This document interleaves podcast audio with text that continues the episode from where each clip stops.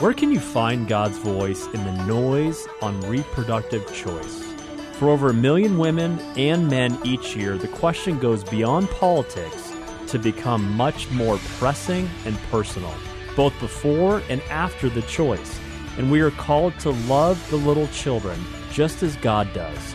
Listen to Cradle My Heart Radio with your host, Kim Ketola, speaker, writer, and broadcaster sharing God's truth to prevent abortion and help those it hurts. Learn more at cradlemyheart.org. Thank you so much for being here. I hope that you were able to listen to the first part of the broadcast with Dr. Theresa Burke, the founder of the Rachel's Vineyard, uh, Ministry, uh, which is now a worldwide outreach to those impacted by abortion, women and men. Uh, because we we talked at length about what abortion is, what it does, what are the what are the emotional and psychological dynamics and some of the spiritual dynamics of it as well. And in this second part of our conversation, we're going to try to address disenfranchised grief and the trauma of abortion. These are big, big topics, but we'll give you a taste of where the um, where the research has gone, where the answers lie, and what you can be doing as a leader in the body of Christ. Dr. Burke, welcome back to Cradle My Heart Radio. Uh, it's good to finish our conversation here. Theresa Burke is a licensed uh, clinical practitioner, psychotherapist, as well as the author of Forbidden Grief and other works. And uh, she has an emphasis on healing from, from grief um, in many settings, and um, she's written with her husband, Kevin Burke, who's also a licensed clinical social worker. Dr. Burke, trauma is at the heart of abortion, whether we have experienced it as trauma or not. Is that a fair statement? Yeah, I do believe it's trauma, and trauma is a relative term, as it were, because it depends on so many things your history, your biochemistry, even um, your attachment at birth. There's uh, so many things that can make our system sensitive, but everyone does experience the loss of a child or the potential to have a child in an abortion decision, and that's why even the most stalwart pro-choicers will say this was the most difficult decision of their life. And um, Whoopi Goldberg was even on during this Roe versus Wade thing ranting, "Do you think it's easy to have an abortion? Do you think it's e-? Like really upset, yelling, and then scolding all the people that own guns because they're killing children, and she's sick of it. So it was kind of like this big display of um, a reactivity that that can lead to projection and blaming and um, all sorts of things, but it doesn't cleanse us of our negative experiences when we're reacting all the time. And I think that that's what the culture today is reactive to everything. It's black or white, it's all or nothing. There's this extreme divisiveness in our culture. And the discourse and that fight or flight mode might protect us from unwanted emotions, but it's not going to eliminate our painful memories and feelings the problems will erupt but are swiftly concealed, not resolved. And so when we look at trauma, it's like people get stuck in these modes of survival, I'll call them. So if you're in the fight mode of survival, you're going to be out there picketing just about everything. You'll be going to Supreme Court justices' homes. You'll be making violent threats. You'll be thinking that that's all okay. And um, so I think when we recognize the symptoms of trauma, I don't mean I don't mean the symptoms. I mean the nervous system dysregulation because mm. the symptoms are like your depression, your suicidality, the intrusive thoughts, all that stuff. But it's really an attempt to regulate the nervous system, and we're programmed by evolution. Our systems are hijacked even when we want to put on a certain face, and I'll call it these many faces of grieving. And you mentioned the word disenfranchised grief, and that's that's really when a person experiences a deep sorrow or a a painful loss that can't be shared, nor can it be confronted. And I think that's why we call disenfranchised grief because it means it's it's not allowed to do something, um, or you're denied permission to openly display your grief.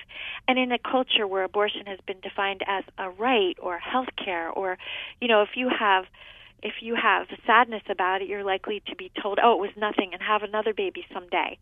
And um, or in the other extreme would be if someone's going to accuse you or or like the you know accuse you or call you a murderer or something like that. That's going to trigger more shutdown, not open not open dialogue about the experience that's so that I would say it goes beyond words and that's where with Rachel's Vineyard I saw very early in the first support groups that I ran that talking about this experience actually made people more physiologically aroused.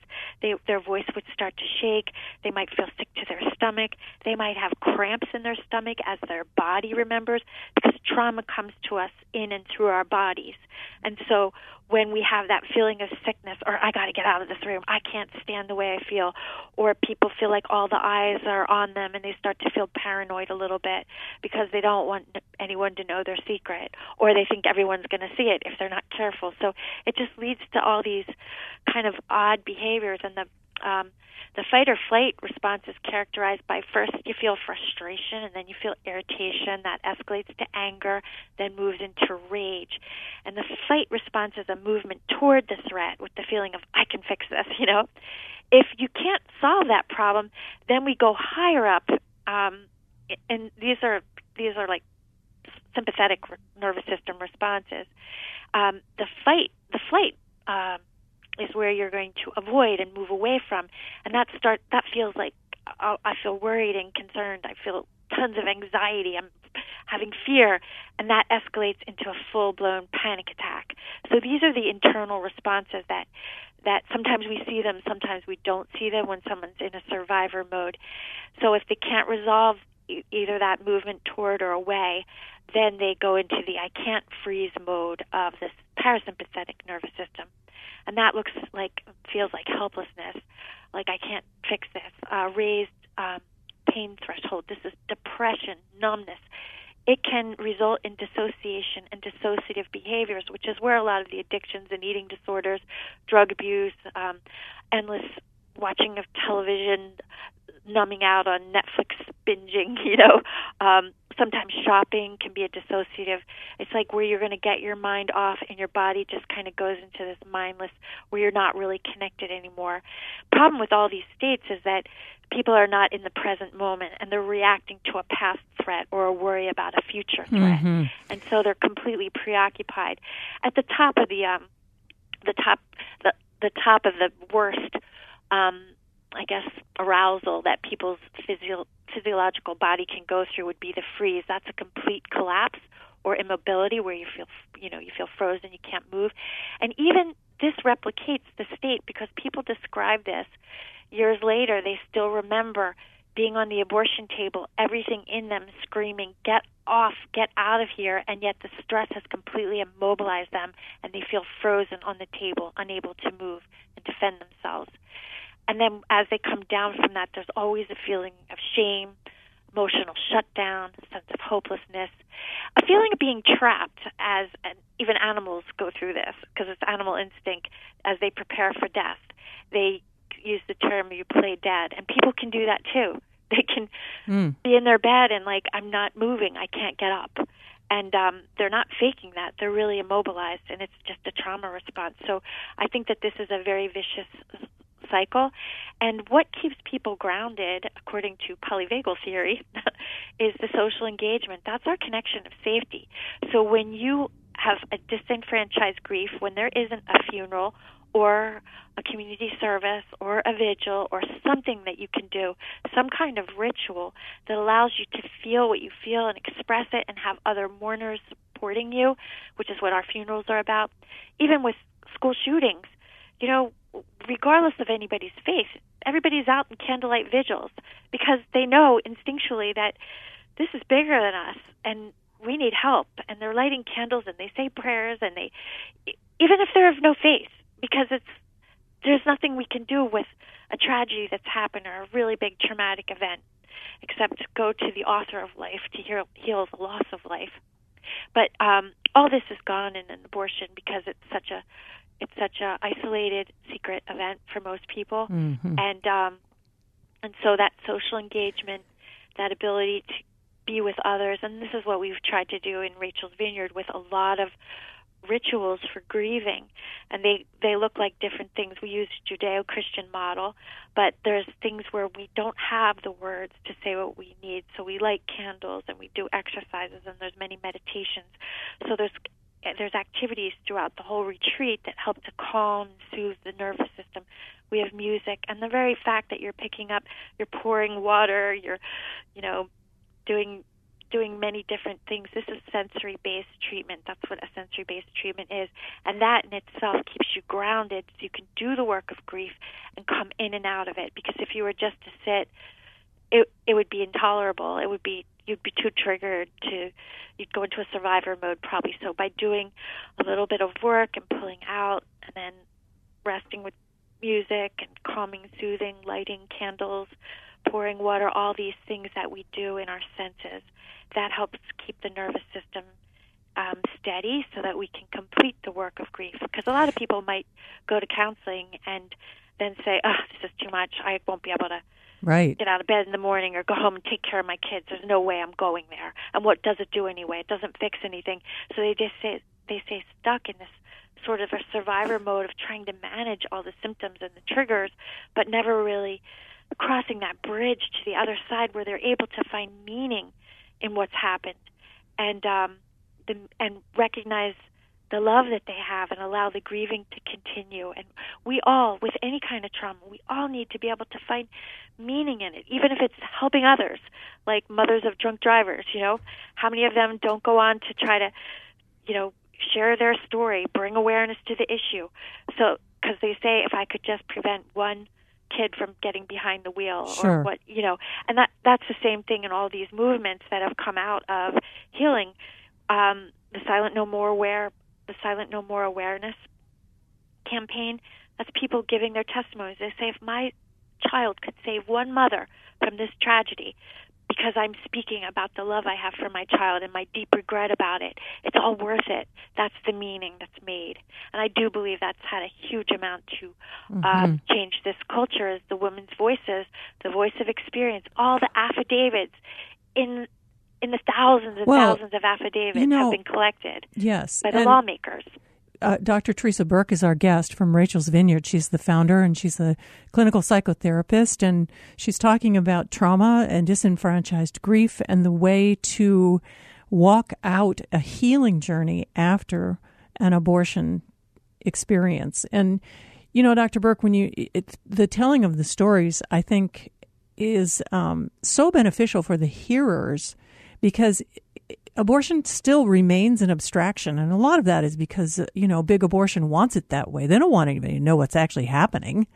They don't want to know. They don't want people to know that there's a body count. You know, it's this still deception that, oh, it's not a baby yet, or whatever lie they're telling this week, you know. But back to where you began talking about the trauma that, you know, in your words, it's a loss. So, of course, it's going to be trauma. I mean, in, for me, it's like if you've been present when someone died, you're going to be traumatized.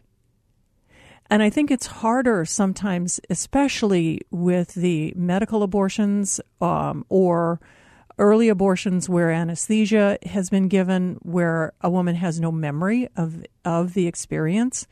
That you know, this can just contribute to the numbing and the dissociation that you've mentioned.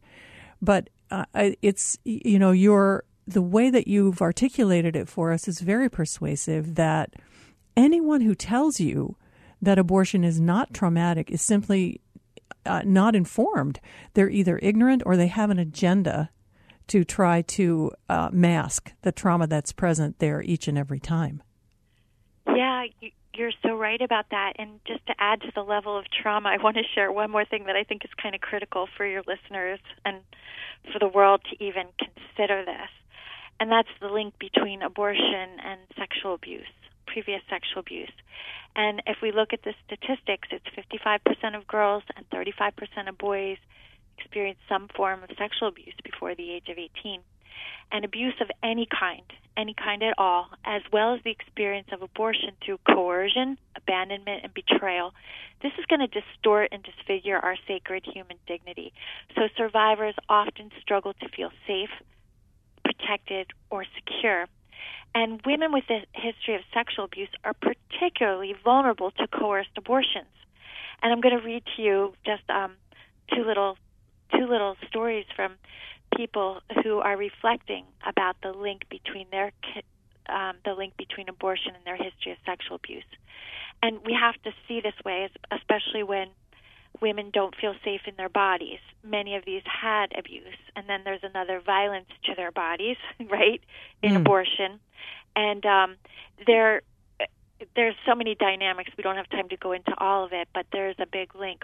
Anyway, Susan shares I came to see that my most deeply held belief was that there was not one single thing that I had that they could not take away. She's an incest survivor.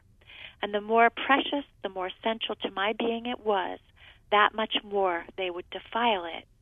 That's an awful realization, whether the beloved is a stuffed bunny or the infinitely fragile core of one's physical and emotional being, or the baby that one hopes to love. And it comes as a shock to find as an adult that you've been in pain your whole life and that far from feeling anything about the baby you got rid of, your grieving for it has drenched your life. And another victim shares um, another comment. I love this one. Nothing happened to my body mattered. As an incest victim, I had absolutely no volition regarding the integrity of my body. Somebody wanted it and they took it, no matter what I wanted. In the case of my abortion, I had no understanding regarding the integrity of my body and spirit. It had misbehaved and it had to be corrected, without any thought of how much that act would hurt me. But who could think that a new life nurtured inside the body as one flesh could be severed from that body and ended without causing lifelong grief and yearning. Only a woman who had no idea that her body or the spirit that infuses it or the sexuality that permeates it were connected or mattered a damn. And I was not alone. The common experience of the women in Rachel's Vineyard was the shock of the devastating feelings surrounding this act that was supposed to have no significance, as if our bodies and what they create have no significance and as if we have no significance. Our experiences were all similar, and I think it's because there's a common value underlying incest and abortion and rape and promiscuity and our historic perception of sexuality. And it's an incredible callousness toward our own bodies and others' bodies. I just think that's so profound mm.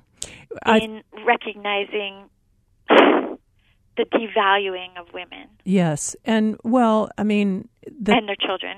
that the that the opposite of love is is using people, right? The predation involved in abortion, not only from the people who are performing the procedure, but from all the parties involved, just using bodies as if they're, you know. Um, completely exposable. Ex, yes, expendable. So, Dr. Theresa Burke, uh, we have not very much time remaining, but I want you to talk with the pastors and church leaders who may be listening about breaking through disenfranchised grief in your church, at the local church. Is it best to simply say, you know, if you have this trauma, Rachel's Vineyard is available so that you're not re traumatizing people? Or are there steps that the local church can take to become a safe place? Actually, I, we don't want to judge. We just give an invitation to healing, and it's not enough, um, pastors, to. It's really not enough to give. Even if you're a friend of someone, you're not a pastor, and you're listening.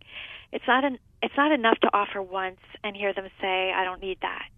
It's repeated invitations, repeated invitations. People will say that they got a brochure and they stuck it under their mattress and they left it there for five years but the repeated invitation because they deserve to heal that this hurts that we recognize how much it hurts that our church stands behind you that i stand behind you you know um however you want to communicate that that they deserve it because i think it as part of the disenfranch disenfranchisement is is the belief that um there is no healing for me i chose this i wanted this and so all those other feelings can't even come up and be made conscious because there's just such a tight lid on it. So by the repeated invitations, you're sort of loosening the lid. You're you're putting some warm water on it. You're um, making making an environment so that they could come and talk to you about it because you're not going to judge them.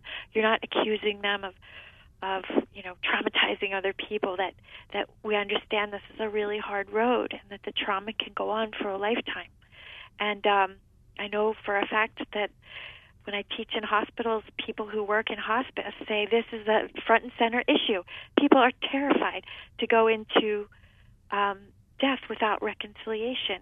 And they might have been able to postpone it, avoid the issue their whole life, justify it, but that's where the rubber meets the road as they're dying of cancer and other illnesses, and it's a real need. We have Rachel's Vineyard sites who even go to hospital beds and do abbreviated versions just to help that person feel some um, some peace and comfort that the child's there waiting to receive them on the other side. Mm, what a comforting thought. And I, I know that the Rachel's Vineyard model is infused with scripture.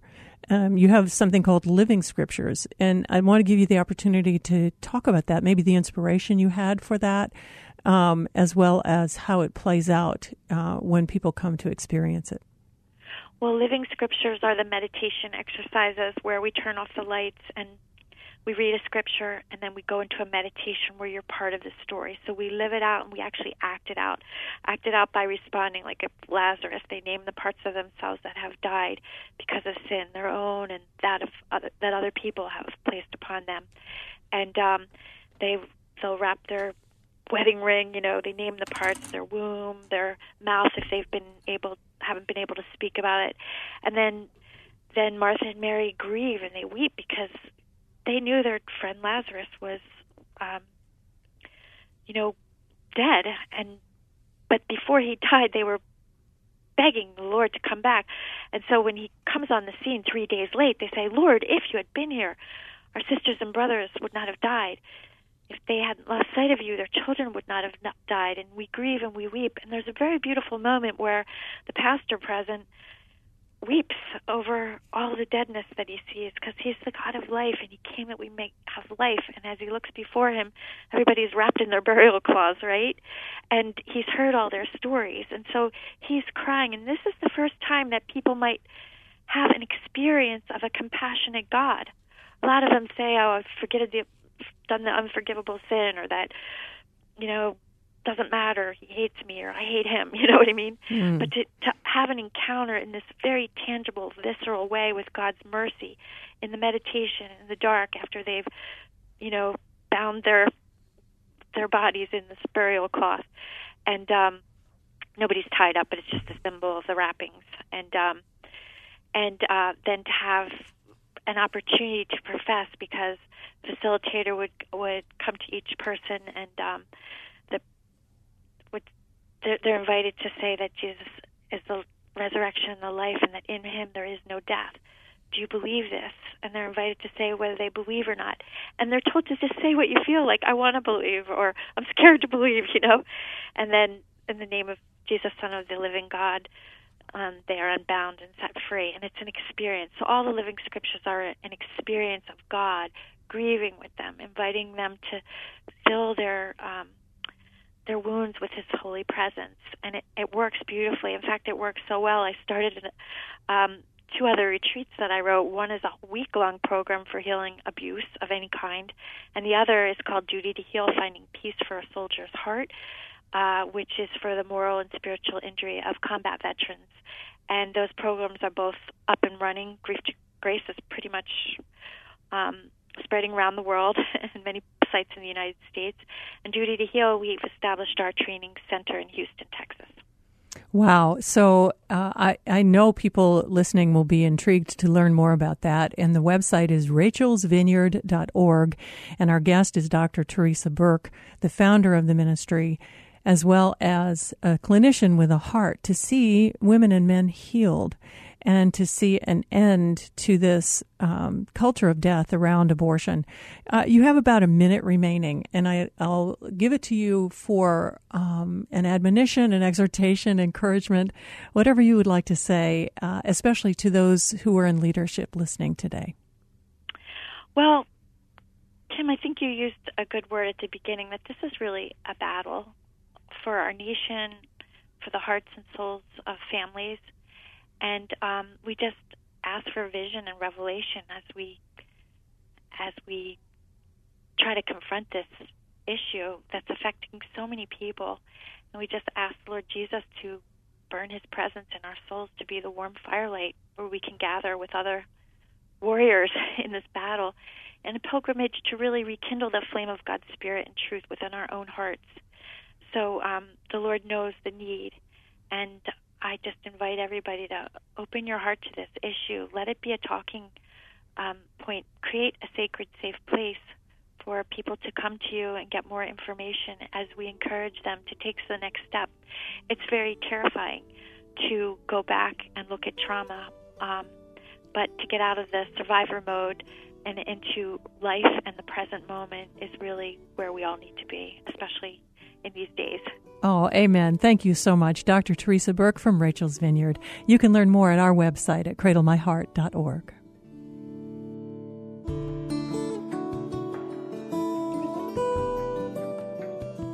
This is Cradle My Heart Radio with Kim Ketola, preventing abortion and helping those it hurts. Please get in touch with Kim. Find out more at cradlemyheart.org. You can listen to the podcast on all platforms.